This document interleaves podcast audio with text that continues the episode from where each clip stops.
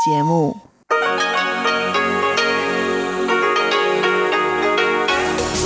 ist Radio Taiwan International. Im deutschsprachigen Programm von Radio Taiwan International am Sonntag, den vierten Oktober, hören Sie heute zuerst das Formosaik zum Taiwan Eisenbahnhotel und danach das Kaleidoskop zur Kontroverse um die Mulan-Verfilmung. Hier ist Radio Taiwan International, am Mikrofon Uta Rindfleisch mit dem Programmteil vom Mosaik. Liebe Hörerinnen und Hörer, im neuen Eisenbahnmuseum in Taipei ist ein Bereich dem ehemaligen Taiwan Railway Hotel gewidmet. Ehemalig deshalb, weil dieses Hotel den amerikanischen Bombenangriffen vom einunddreißigsten Mai neunzehnhundertfünfundvierzig zum Opfer fiel. Anders als das ebenfalls bombardierte Präsidentschaftspalais wurde dieses Hotel, von dem nur noch Schutt und Asche übrig waren, allerdings nicht wieder aufgebaut. Heute steht an seiner Stelle das eher etwas langweilig wirkende, fünfzig Stockwerke hohe Shinguang-Hochhaus, das vor dem Bau des Taipei hunderteins das höchste Gebäude in Taiwan war.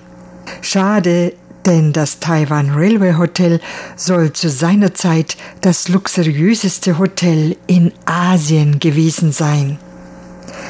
Das Taiwan Railway Hotel, das sich direkt gegenüber dem Taipeier Hauptbahnhof befand, wurde im Jahr neunzehnhundertacht fertiggestellt, nur vier Tage vor der Eröffnung der Eisenbahnlinie von Zilong im Norden nach Kaohsiung im Süden der Insel, gerade rechtzeitig, um all die Ehrengäste unterbringen zu können, die zur Eröffnung der Eisenbahnlinie anreisten. Während der siebenunddreißig Jahre seines Bestehens konnte das Hotel als ein Juwel Taipeis gelten. Das Besondere an diesem Hotel war, dass es ein staatliches Hotel war, das dem Verkehrsamt unterstand. Eine der Aufgaben dieses Vorzeigehotels war es natürlich, ausländische Gäste unterzubringen. Sein Nachfolger wurde später das Grand Hotel, denn nachdem sich Tsiang Kai-shek nach Taiwan zurückgezogen hatte, stand er vor dem Problem, dass es für ausländische Staatsgäste in Taiwan keine angemessene Unterkunft mehr gab. So ließ er also das Grand Hotel im chinesischen Palaststil bauen. Doch gehen wir zunächst einen Schritt zurück in der Geschichte. Im neunzehnten Jahrhundert hatten die Japaner ihre ursprüngliche Abkapselungspolitik aufgegeben und es kam zu immer mehr Kontakten mit dem Ausland. Außenminister Inoue Kaoru der Meiji-Periode forderte sogar, Japan solle zu einem Kaiserreich europäischen Stils werden und die Japaner sollten zu einem Volk europäischen Stils werden. Nur so könne Japan erstarken und unabhängig werden. Von diesem Gedanken getrieben arrangierte er achtzehnhundertsiebenundachtzig ein Zusammentreffen zwischen dem japanischen Kaiserhaus und reichen Geschäftsleuten, bei dem beschlossen wurde, in Tokio ein luxuriöses Hotel im westlichen Stil zu erbauen, das einerseits der Bewirtung von Staatsgästen dienen sollte, andererseits aber auch als ein Ausdruck der Europäisierung Japans. Als Standort wurde ein Grundstück gegenüber dem Hibiya Park gewählt. Der Bau wurde von der Regierung überwacht und der japanische Kaiser trat als größter Investor auf. Dieses kaiserliche Hotel war das erste moderne Hotel Japans. Anfangs liefen die Geschäfte dieses Hotels nicht besonders gut. Manchmal hatte es an einem Tag nicht einmal zwanzig Gäste. Doch tatsächlich ging es bei diesem Hotel weniger um wirtschaftlichen Erfolg, als vielmehr darum, ein Symbol für das neue Japan zu schaffen. Ähnliches galt für das Taiwan Eisenbahnhotel. Sein Bau fiel noch in die Endzeit der Meiji-Periode. Auch hier ging es weniger um Profit als vielmehr darum, ein Symbol für die Modernisierung Taiwans, für die Erfolge der Kolonialregierung zu schaffen. In den Werbeanzeigen für das Hotel wurde auch immer betont, dass es das einzige Hotel westlichen Stils der Insel Taiwan sei. Dieses Hotel wurde aus roten Ziegeln in einem eleganten englischen Stil erbaut. Es wurde von Matsuzaki Monakasa entworfen und wie viele andere repräsentative Gebäude aus der japanischen Kolonialzeit mit weißen Bändern abgesetzt. Gekrönt wurde es von einem schweren grauen Mansardendach, wie man es auch oft bei japanischen Regierungsgebäuden antrifft. Der Vorbau des Eingangs war groß genug, dass Autos hindurchfahren und direkt vor der Lobby anhalten konnten. Ein Symbol für die Modernität eines Hotels. Ein überhöhtes Foyer und Kronleuchter dürften natürlich auch nicht fehlen. Neben der Bar befand sich ein Raum mit Billardtischen. Man konnte hier typisch englischen Nachmittagskaffee ebenso bekommen wie auch Kaffee. Abgesehen von den Lampen wurde fast die gesamte Ausstattung des Hotels aus England importiert.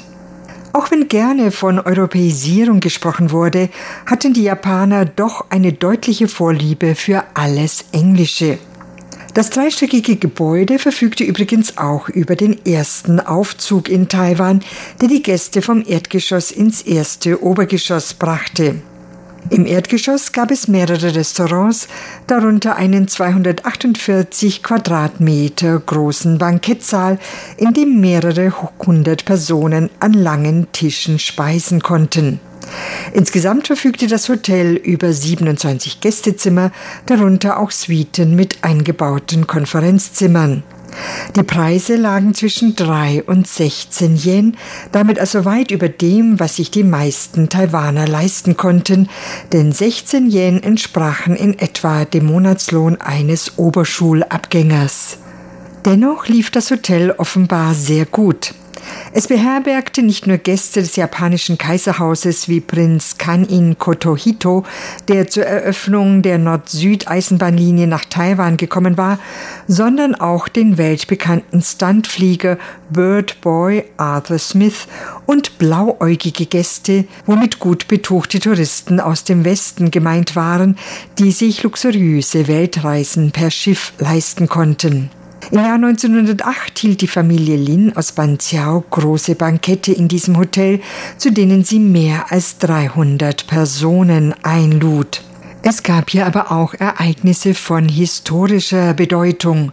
So stieg im Jahr neunzehnhundertvierzehn Itagaki Taisuke, einer der Begründer der japanischen Meiji-Restauration und Anführer der Freiheits- und Menschenrechtsbewegung in Japan, in diesem Hotel ab, wo er sich mit Lin Xientang traf, um den Taiwan-Assimilationsverband zu gründen, der dafür eintrat, dass die Taiwaner dieselben politischen Rechte wie die Japaner haben sollten.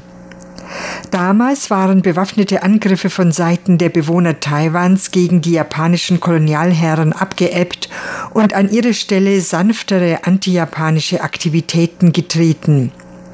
Herr Itagaki Taisuke hielt im Taiwan-Eisenbahnhotel eine Rede, die auf große Zustimmung traf. Er wurde von da an von der taiwanischen Gentry als spiritueller Führer und Retter angesehen. neunzehnhundertdreißig trafen sich hier Opiumermittler des Völkerbundes, also des Vorläufers der Vereinten Nationen, um sich mit taiwanischen Aktivisten zu treffen, die von Jiang Weishui und Lin Xientang angeführt wurden. Hier wurden auch die Gründungssitzungen vieler wichtiger Verbände abgehalten, wie zum Beispiel der Taiwan Elektrizitätsgesellschaft im Jahr neunzehnhundertneunzehn. neunzehnhundertsechsundzwanzig wurde hier auch die Entwicklung einer neuen Reissorte bekannt gegeben und neunzehnhundertvierunddreißig die Party abgehalten, mit der die Beendigung der Bauarbeiten der Stromgewinnungsanlage am Sonne-Mondsee gefeiert wurde.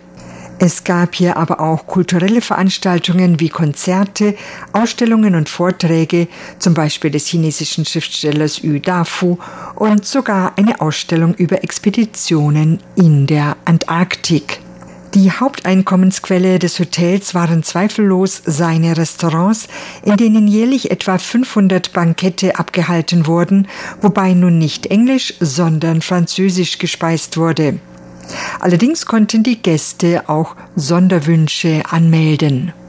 Leider ist dieses Hotel nun selbst Geschichte und man muss sich in seiner Fantasie den besonderen Geruch dieses Hotels ausmalen, der von einem japanischen Besucher beschrieben wurde. Ein Hotel, das seine damaligen Besucher in eine ganz andere Welt zu führen schien.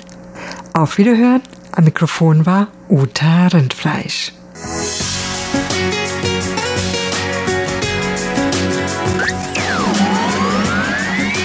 Radio Taiwan, international aus Taipei.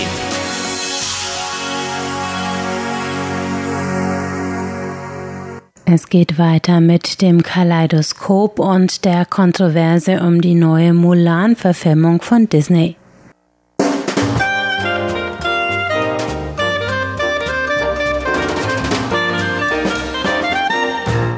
Herzlich willkommen, liebe Hörerinnen und Hörer, zu unserer Sendung Kaleidoskop. Am Mikrofon begrüßen Sie Sebastian Hambach und Cho Bi-hui.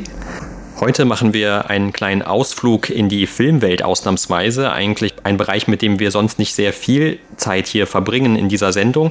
Aber der Anlass ist der Kinostart eines neuen Disney-Films, und zwar zu der chinesischen Heldin Hua Mulan. Und dieser Film sorgte für viele Diskussionen in Taiwan, aber auch in vielen anderen Ländern mittlerweile. Zwar vor allem, weil es einige Diskussionen um diesen Film gab, die eigentlich mit dem Film an sich nicht so viel zu tun haben. Unter anderem hatte schon vor einigen Monaten die chinesische Hauptdarstellerin dieses Films, Liu Yifei, für Schlagzeilen gesorgt, weil sie damals die Hongkonger Polizei und deren Vorgehen gegen die Demonstranten unterstützt hat über die sozialen Medien. Und das hatte schon viele in Taiwan, aber auch in anderen Ländern der Welt gestört, die auf der Seite von diesen Hongkonger Demonstranten standen. Dann kam es aufgrund der Coronavirus-Pandemie für einige Verschiebungen des Filmstarts, und der Film ist jetzt teilweise in zumindest manchen Ländern auch nur als Direktkauf erhältlich über das Internet. Aber in vielen Ländern bleiben ja die Kinos geschlossen, oder auch zumindest in manchen Regionen dieser Länder bleiben die Kinos weiterhin geschlossen. Deshalb kam es also auch zu diesen Verschiebungen. Aber nun hat er auch noch dann zuletzt eine weitere Meldung für Negativschlagzeilen gesorgt, und zwar, weil die Filmemacher im Abspann dieses Films Behörden in Xinjiang gedankt haben, wo Teile des Films gedreht wurden, und zwar für die Zusammenarbeit haben die gedankt. Aber diese Behörden sind auch in die Unterdrückung von den Uiguren verwickelt, also eine Minderheit, die in China lebt, und auch in den letzten Wochen hat man ja vor allem sehr viele Berichte über diese Minderheit gehört, und all das hat in Taiwan auch zu verstärkten Diskussionen über diesen Film geführt. Ja, dieser Film ist jetzt schon in Taiwans Kinos zu sehen, und schon am ersten Tag liegt das Einspielergebnis bei siebenunddreißig Millionen Taiwan-Dollar, etwa eins Komma siebenundzwanzig Millionen U S-Dollar. Und das ist der am besten verkaufte Film überhaupt an dem Tag in Taiwan. Und in den darauffolgenden Tagen wurde dieser Film auch sehr gut verkauft. Und nicht nur in Taiwan, sondern auch in Thailand. In Thailand wurde dieser Film noch besser als in Taiwan verkauft. Und sowieso in Thailand gibt es noch mehr Bevölkerung. Und inzwischen habe ich einen Fernsehbeitrag gesehen und wurde dann auf der Straße die Leute gefragt, wie sie diesen Film empfunden, und zwar in Taipei. Und viele Taipeer Leute haben dann dazu gesagt, Politik ist Politik und Film oder Kunst ist Kunst. Also sollte beiden getrennt gesehen werden, und daher viele sind auch ins Kino gegangen und sich diesen Film angeschaut. Es gibt auch fast die Hälfte Befragten, die dagegen protestierte und meinte, dass dieser Film soll boykottiert werden, und daher etwa die Hälfte Befragte sind nicht ins Kino gegangen und wollten auch nicht in Zukunft ins Kino gehen, um diesen Film sich anzuschauen und so. Es gibt verschiedene Reaktionen, aber wie gesagt, als die Hauptdarstellerin Liu Yifei damals ihre Unterstützung gegenüber den Hongkonger Polizei geäußert hatte, wollten eigentlich viele Taiwaner und Hongkonger Leute und sogar auch viele Leute in Korea oder in Japan, die wollten ja diesen Film boykottiert. Aber Fazit ist, dass viele Taiwaner doch ins Kino gegangen um sich diese Filme anzuschauen. Das passiert auch in Thailand, aber in anderen Ländern ist dieser Film gar nicht richtig gut gefragt. Und am elften September wurde dieser Film auch in Chinas Kino gegangen. Dieser Film wurde auch am ersten Tag sehr gut verkauft und am zweiten, dritten Tag auch genauso gut verkauft. Allerdings, das ist doch weniger, als man eingeschätzt hatte, und die Produktionskosten dieses Films liegt bei etwa zweihundert Millionen U S-Dollar, und jetzt weiß man nicht ganz genau, ob überhaupt das alles wieder eingespielt werden kann. Ja, dieser Film sollte eigentlich für die Firma Disney ein Versuch sein, einen Blockbuster für den chinesischen Markt zu produzieren, denn China ist ja mittlerweile der zweitgrößte Filmmarkt der Welt nach den U S A, und im Gegensatz zu vielen anderen Ländern der Welt gibt es ja dort auch noch viele offene Kinos, weil man die Coronavirus-Pandemie offensichtlich besser unter Kontrolle hat als in vielen anderen Ländern, auch wenn viele der Kinos dort anscheinend nur mit fünfzig Prozent Kapazität ausgelastet werden. Das heißt also, man versucht schon dann noch etwas Abstand zu den einzelnen Kinobesuchern zu lassen. Sowas macht man hier in Taiwan zum Beispiel auch. Auch hier hat man ja so gut wie keine lokalen Infektionen gehabt von dem Virus, und deshalb waren auch die Kinos nie komplett zu. Aber sie haben natürlich darunter gelitten, wie auch in vielen anderen Ländern, denn es wurden kaum noch diese großen Blockbuster überhaupt veröffentlicht in den letzten Monaten, weil die, die Filme wurden eigentlich immer weiter nach hinten verschoben, sei es diese großen Comicbuchverfilmungen aus den U S A oder dann dieser andere Disney-Film, der ja eigentlich eine Neuverfilmung ist von einem Zeichentrickfilm von Ende der neunziger Jahre, und natürlich genau wie dieser Film ist er eigentlich auch das Wiedererzählen einer alten chinesischen Geschichte, die schon über eintausendfünfhundert Jahre alt ist. Und mit dieser Geschichte wollte man, wie gesagt, von Seiten Disney in China gut Fuß fassen und wollte dort eben auch einen großen Teil dieser Produktionskosten wieder einspielen. Denn bei diesen zweihundert Millionen Produktionskosten muss man immer bedenken, das kommen auch nochmal viele, viele Millionen oder sogar hundert Millionen Kosten dazu, um Werbung für einen solchen Film zu machen in der Welt. Du hast ja auch gerade schon so ein bisschen diese Einspielergebnisse genannt. An diesem ersten Wochenende, am Eröffnungswochenende in China, da wurden eigentlich dann nur dreiundzwanzig Millionen U S-Dollar eingespielt, und davon hatte man sich eigentlich mehr erhofft, weil eben dieser Film ja auch explizit für den chinesischen Markt zugeschnitten war. Aber wie es dann jetzt aussieht, haben auch die Chinesen an Die Chinesen selbst einige Probleme mit diesem Film. Die reden dann vielleicht weniger über die Menschenrechtsverletzungen gegen die Uiguren in Xinjiang oder über die Unterstützung der Hauptdarstellerin für die Hongkonger Polizei, aber deren Probleme liegen zum Beispiel darin, dass der Film eigentlich eine englische Vertonung hat. Also der wurde mit Stars aus China vor allem, aber dann auf Englisch gedreht, und man hat dann wohl bemängelt, dass viele der Dialogzeilen, die von diesen Darstellern gesprochen werden, sich auf Englisch dann ganz gut anhören, aber vielleicht irgendwie in diesem Kontext, diesem historischen chinesischen Kontext, keinen wirklichen Sinn ergeben.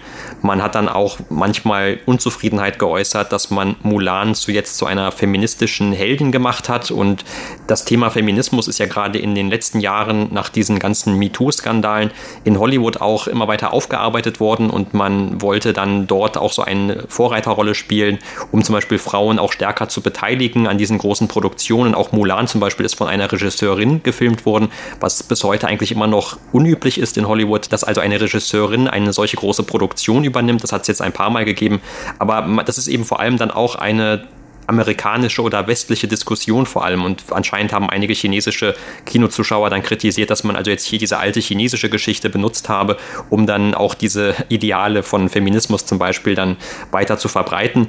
Aber ähm, wenn man sich zum Beispiel auch anschaut, was der Film jetzt so für Kritiken bekommen hat, wir haben ihn beide nicht gesehen, das heißt also, wir können eigentlich gar nicht selber genaues zu der Qualität des Films an sich sagen, aber man kann sich anschauen, was viele andere Kinozuschauer zu diesem Film für Bewertungen abgegeben haben. Und da gibt es ja eine Seite, die vor allem in westlichen Ländern viel beachtet ist. Das ist diese Internet Movie Database, also I M D B. Und dort hat der Film von einer Höchstzahl an zehn Punkten nur derzeit etwa fünf Komma vier Punkte erhalten. Und dann bei dem chinesischen Gegenstück zu dieser I M D B, dieses Douban, da hat der Film eigentlich nur sehr schlechte Kritiken bekommen, sogar noch etwas weniger, nämlich nur vier Komma neun. Und in Taiwan, da gibt es eine Seite, die nennt sich AdMovies, da lag der Film bei nur vier Komma zwei.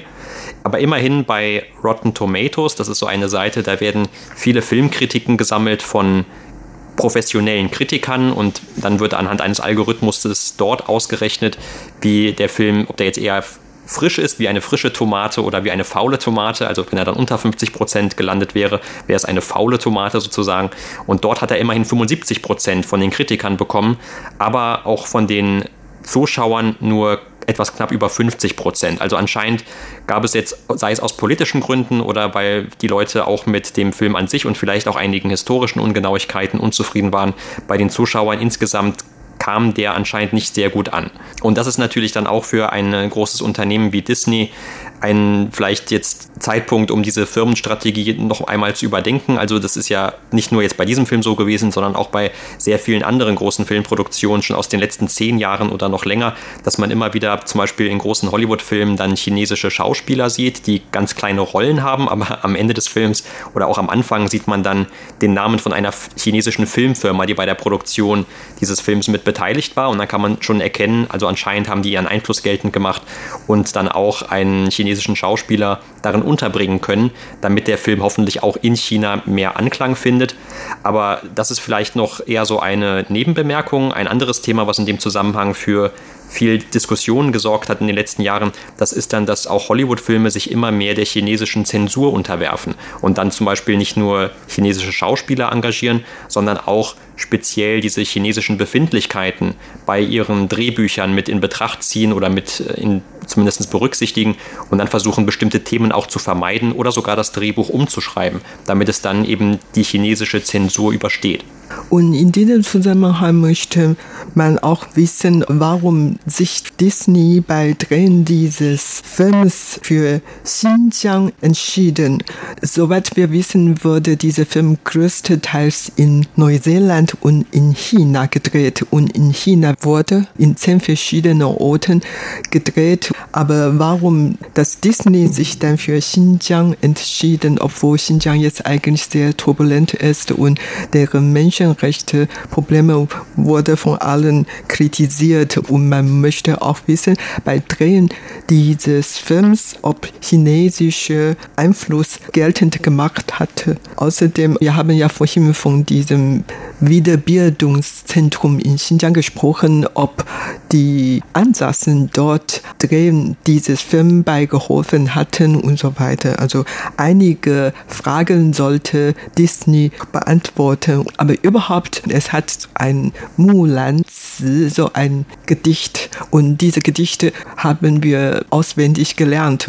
Ich würde sagen, vor allen Dingen viele Romane oder auch Gedichte, wenn die dann verfilmt werden, dann manchmal gibt es dann Probleme, weil man zuerst einen Eindruck von dem Buch oder von dem Gedicht oder Romane bekomme. Und wenn das verfilmt wurde, es dann oft kommt dazu, dass man eigentlich ganz enttäuscht für die ganze Entwicklung, weil die dann in zwei Stunden fertig bringen sollte. Aber wenn man einen Roman liest, dann dauert ein paar Tage oder ein paar Monate.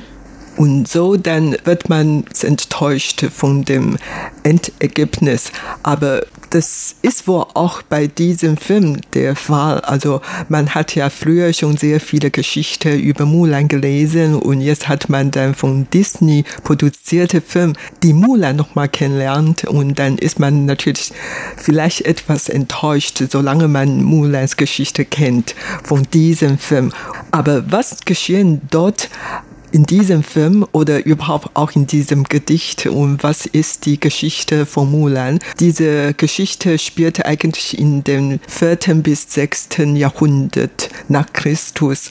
Damals wurde China von den Barbaren vom Norden eingedrungen und der Kaiser hat dann alle Bürger aufgerufen, zusammen sein unter seiner Führung und überhaupt gegen die Feinde aus Norden zu kämpfen. Aber Mulans Vater war schon sehr krank und sehr, sehr alt, sehr schwach und konnte diesen Krieg bestimmt nicht überstehen. Und daher Mulan hat sich verkleidet und seinen Vater vertretend in die Armee zu gehen und hat mehrere Jahre in der chinesischen Armee gekämpft, und sie konnte sehr gut Kung-Fu, Kampfsport, und hat dann die Feinde zurückgeschlagen. Also China hat diesen Krieg doch gewonnen. Und als sie nach Hause kam, da bekam sie eine große Anerkennung von der Kaiser und sie wurde ausgezeichnet wegen ihrem Mut. Und später hat man dann festgestellt, dass sie eine Dame ist und nicht Mann. Also im alten China sollten eigentlich alle Frauen zu Hause bleiben, soll sich um den Haushalt, um die Kinder und die Familie kümmern und nicht ausgehen, geschweige denn in die Armee zu gehen und so. Daher wurde sie dann als eine Heldin gelobt. Von Jahrhundert zu Jahrhundert hat man das Gedichte über sie gelesen, wie gesagt, auswendig gelernt. Und sie ist eine der wenigen Heldinnen in der chinesischen Geschichte für tausend Jahre so. Und das ist natürlich eine besondere Frau und daher wurde von Generation zu Generation immer weiter gelobt. Und ich zum Beispiel, in meiner Kindheit habe ich sehr viel über Mulan gelesen und gehört und gesungen sogar. Und jetzt plötzlich die Disney, also ein Ausland-Filmhersteller, hat dann so einen Film produziert. Ich habe diesen Film noch nicht gesehen, aber ich kann mir gut vorstellen, das kann nicht meinen Eindruck entsprechend ausgedrückt werden. Ich weigere mich eigentlich schon von vornherein, solche Filme zu gucken, weil, wie gesagt, wenn ein Roman oder ein Buch verfilmt wird, gibt es immer welche Kluft zwischen der Wahrheit und Einspielung. Auf jeden Fall, das ist tatsächlich ein Kritikpunkt von vielen Taiwanern und, oder von vielen Chinesen, die diese Geschichte kennen. Zum Beispiel, diese Geschichte spielt eigentlich in Beiwei-Dynastie, also im vierten bis sechsten Jahrhundert nach Christus.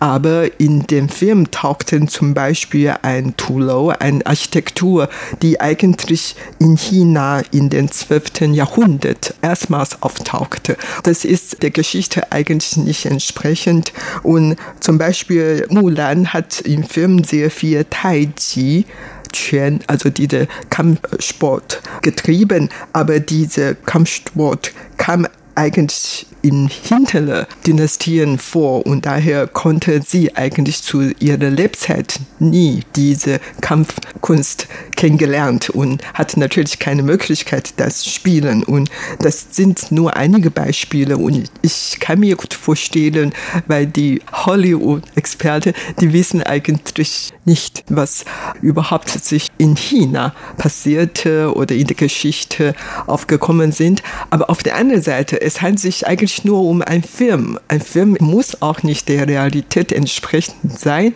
aber wie gesagt, weil diese Geschichte uns so bekannt sind und kann ich nur vorstellen, wenn ich mich diesen Film angeguckt im Fernsehen, werde ich ganz enttäuscht sein. Ja, also Mulan ist auf jeden Fall den meisten Taiwanern oder wahrscheinlich allen Taiwanern ein Begriff, weil es eben eine dieser typischen Geschichten ist, die eben früher auch noch im traditionellen China schon entstanden sind oder auch damit zu tun haben. Auch heutzutage zum Beispiel hat Mulan, unabhängig jetzt von diesem Film oder auch von dem vorherigen Disney-Film aus, von Ende der neunziger Jahre oder vielleicht sogar auch unabhängig von irgendwelchen Romanen, Einzug gefunden in die populäre Kultur in Taiwan oder auch in das gesellschaftliche Leben im weitesten Sinne. Und zum Beispiel auch heute noch, da ist die Frauen Liga in Taiwan, die trägt diesen Namen Mulan-Fußball-Liga. Also auch da sieht man wieder so eine Verbindung vielleicht zu dieser Geschichte. Und es gab nicht nur diese beiden Filme aus den U S A, es gab natürlich dann auch noch viele weitere Filmadaptionen, auch zum Beispiel aus China selbst. Es gab zum Beispiel schon neunzehnhundertsiebenundzwanzig einen Stummfilm mit dem Thema Hua Mulan. Und es gab dann auch in der jüngeren Zeit zum Beispiel einige Fernsehsendungen. Das heißt, man hat dann also auch diese Geschichte ausgeweitet von einem vielleicht nur zwei Stunden Spielfilm oder von einem kurzen Gedicht, wie es ja ursprünglich eigentlich war, dann zu einer mehrteiligen Serie. Dann in der Literatur gibt es noch sehr viele Weiterverarbeitungen. Und in den letzten Jahren dazu gekommen sind dann auch noch Computerspiele, wo dieser Charakter dann zum Beispiel auch zu einem spielbaren Charakter wird für den Spieler. Also man kann dann diese Figur Mulan auswählen, um irgendwelche Missionen zu erledigen oder worum auch immer es dann in diesen Spielen geht. Aber wahrscheinlich für die meisten Menschen, die diese Geschichte kennen, da ist die Mulan immer noch so irgendwie ein Beispiel auch für den Begriff der Pietät, der ja in der chinesischen Kultur und auch hier in Taiwan zum Beispiel noch eine große Rolle spielt, also dieser Liebe gegenüber den Eltern und was das eben bedeutet dann auch für die Familie. Und in China führt man das Ganze vielleicht noch etwas weiter und sagt, dass es dann auch um die Loyalität zum Staat geht und zu der politischen Führung vielleicht auch. Und man sagt das dann so mit Verweis auf eben diesen Einsatz für das Kaiserreich, das chinesische Kaiserreich. Da hat es in den vergangenen Jahren auch sehr viele chinesische Filme gegeben, die immer wieder mit dem Rückgriff auf diese alten Geschichten dann die Loyalität oder die Bedeutung der Loyalität von diesen Helden gegenüber der jeweiligen Regierungsmacht unterstreichen. Das war's für heute in unserer Sendung Kaleidoskop. Vielen Dank für das Zuhören. Am Mikrofon waren Sebastian Hambach und Cho Bi-hui. Und damit sind wir am Ende des heutigen halbstündigen deutschsprachigen Programms von Radio Taiwan International. Alle Sendungen finden Sie zum Nachhören auf unserer Internetseite unter w w w punkt d e punkt r t i punkt org punkt t v. Am Mikrofon verabschiedet sich Carina Rother. Ich sage Tschüss, bis zum nächsten Mal.